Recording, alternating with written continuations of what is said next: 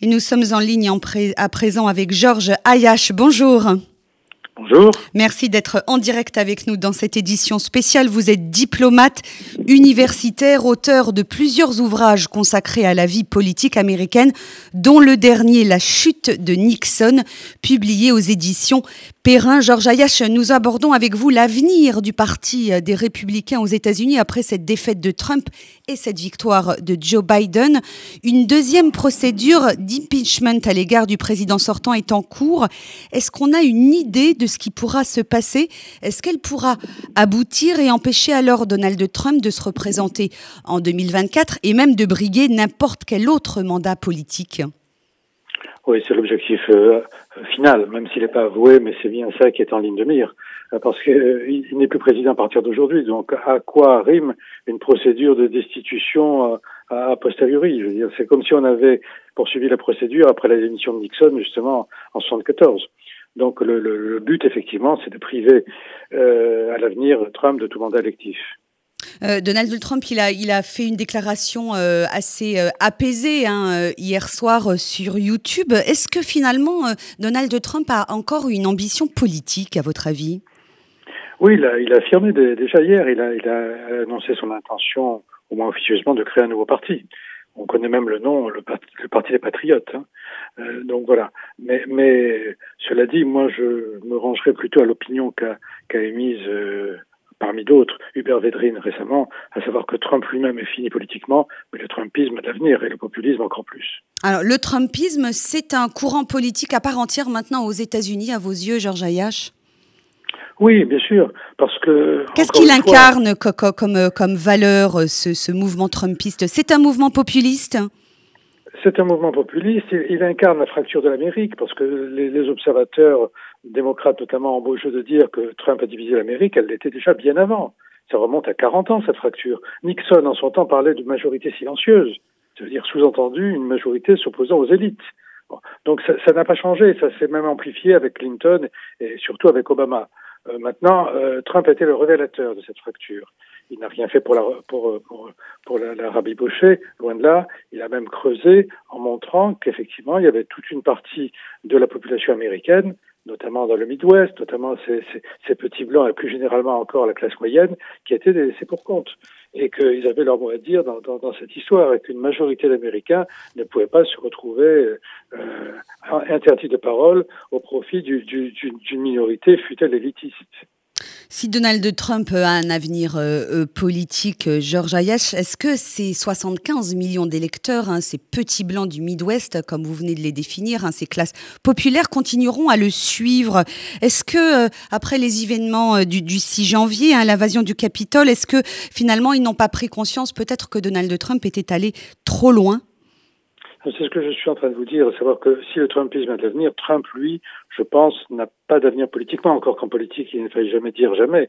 Mais avec ce qui s'est passé euh, dans la symbolique le 6 janvier dernier, c'est quelque chose d'indélébile et qu'on va lui ressortir de toute façon à chaque fois qu'il prendra la parole ou qu'il émettra une, une, quelconque ambition de carrière. Euh, pour ce qui est du Parti euh, républicain, Georges Ayash, il va forcément devoir se recentrer après le départ de Trump? Ah, le Parti républicain est déchiré. Il est déchiré parce qu'il y a quand même une fraction non négligeable en ses rangs euh, qui soutient Trump. Le 6 janvier précisément, une centaine de représentants euh, républicains à la Chambre des, représentants, donc, avaient, s'étaient opposés à la certification de l'élection de, de, de, Biden. Faut pas l'oublier, ça.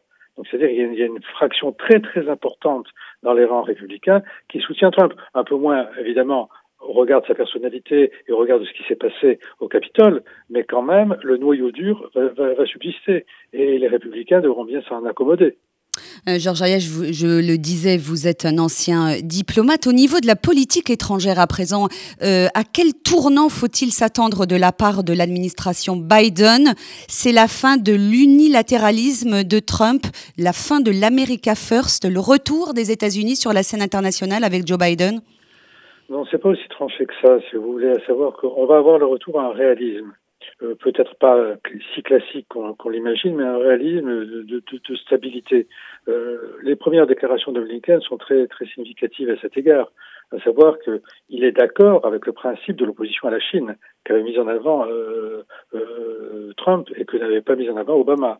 Donc il y a ça. Sur Jérusalem, là aussi, il ne va pas revenir, comme vous le disiez, sur la décision de transférer la capitale, euh, de, de transférer l'ambassade américaine de Tel Aviv à Jérusalem. Donc il y a une vision réaliste, si vous voulez, qui va se dessiner, ce qui est parfaitement en concordance avec le personnage de Blinken, qui est une personne très modérée, une personne du sérail, une personne très compétente. Hein, son, parcours euh, politique le, montre bien.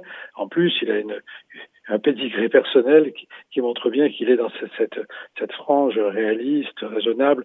Il, est, il, est, il a été le beau-fils de Samuel Pizarre le, grand avocat. Euh, donc ça, n'est pas, pas négligeable pour camper sa, personnalité et pour essayer de projeter les lignes politiques qu'il va, va mettre en avant au, nom de Biden, euh, qui, lui-même n'est pas, n'est pas un excité. Mais il est certain que, que euh, va pas jeter aux orties tout ce qu'a fait, tout ce qu'a fait Trump et ce que souhaiteraient certains démocrates. Est-ce qu'on peut déjà définir ce que sera la position de l'administration Biden vis-à-vis du, du, conflit entre Israël et les Palestiniens? Vis-à-vis d'Israël, tout d'abord, Georges Ayash, est-ce qu'il a une doctrine, une vision? Est-ce qu'il a un plan même, Joe Biden? Il est partisan d'une solution à deux États hein, pour euh, oui, le conflit israélo-palestinien il n'a pas de plan, mais il y a des déclarations qui sont quand même euh, assez rassurantes pour Israël, à savoir qu'il disait que le, le, le, soutien à Israël est, est, est, sacro-saint du point de vue de la politique américaine. C'est ce qu'a dit Blinken euh, récemment. Euh, donc il ne va pas y avoir de, de, de bouleversement euh, extraordinaire là-dessus. Simplement, il s'en tient, comme il l'a dit et que vous le répétiez à l'instant, à la solution de deux États. Euh, qui est à ses yeux et aux yeux de beaucoup d'ailleurs, dont dire je fais partie, euh, la, la, solution la plus réaliste du point de vue de la, de la sécurité d'Israël à long terme. Euh, on peut s'attendre euh, néanmoins, Georges Ayash, à un rééquilibrage de la politique américaine en faveur des, des Palestiniens. Donald Trump avait passablement ignoré hein, ce, ce, problème palestinien qui reste entier. On peut s'attendre de la part de l'administration Biden à une ouverture en direction des Palestiniens, selon vous? Oui, mais le contexte a changé depuis. Bien sûr, ils vont tenter l'ouverture, ils vont faire en sorte que les Palestiniens existent, ce qui paraît naturel. On ne peut pas nier l'existence politique des, Palestiniens. Mais seulement, le contexte a changé. À savoir que les Palestiniens ne pèsent plus très lourd dans la politique, euh, dans l'équilibre proche-oriental, euh, que, les pays arabes se sont rapprochés d'Israël, et ça, euh, il faudra bien en tenir compte. On ne fera pas comme si on revenait à 2016. Ça, c'est certain.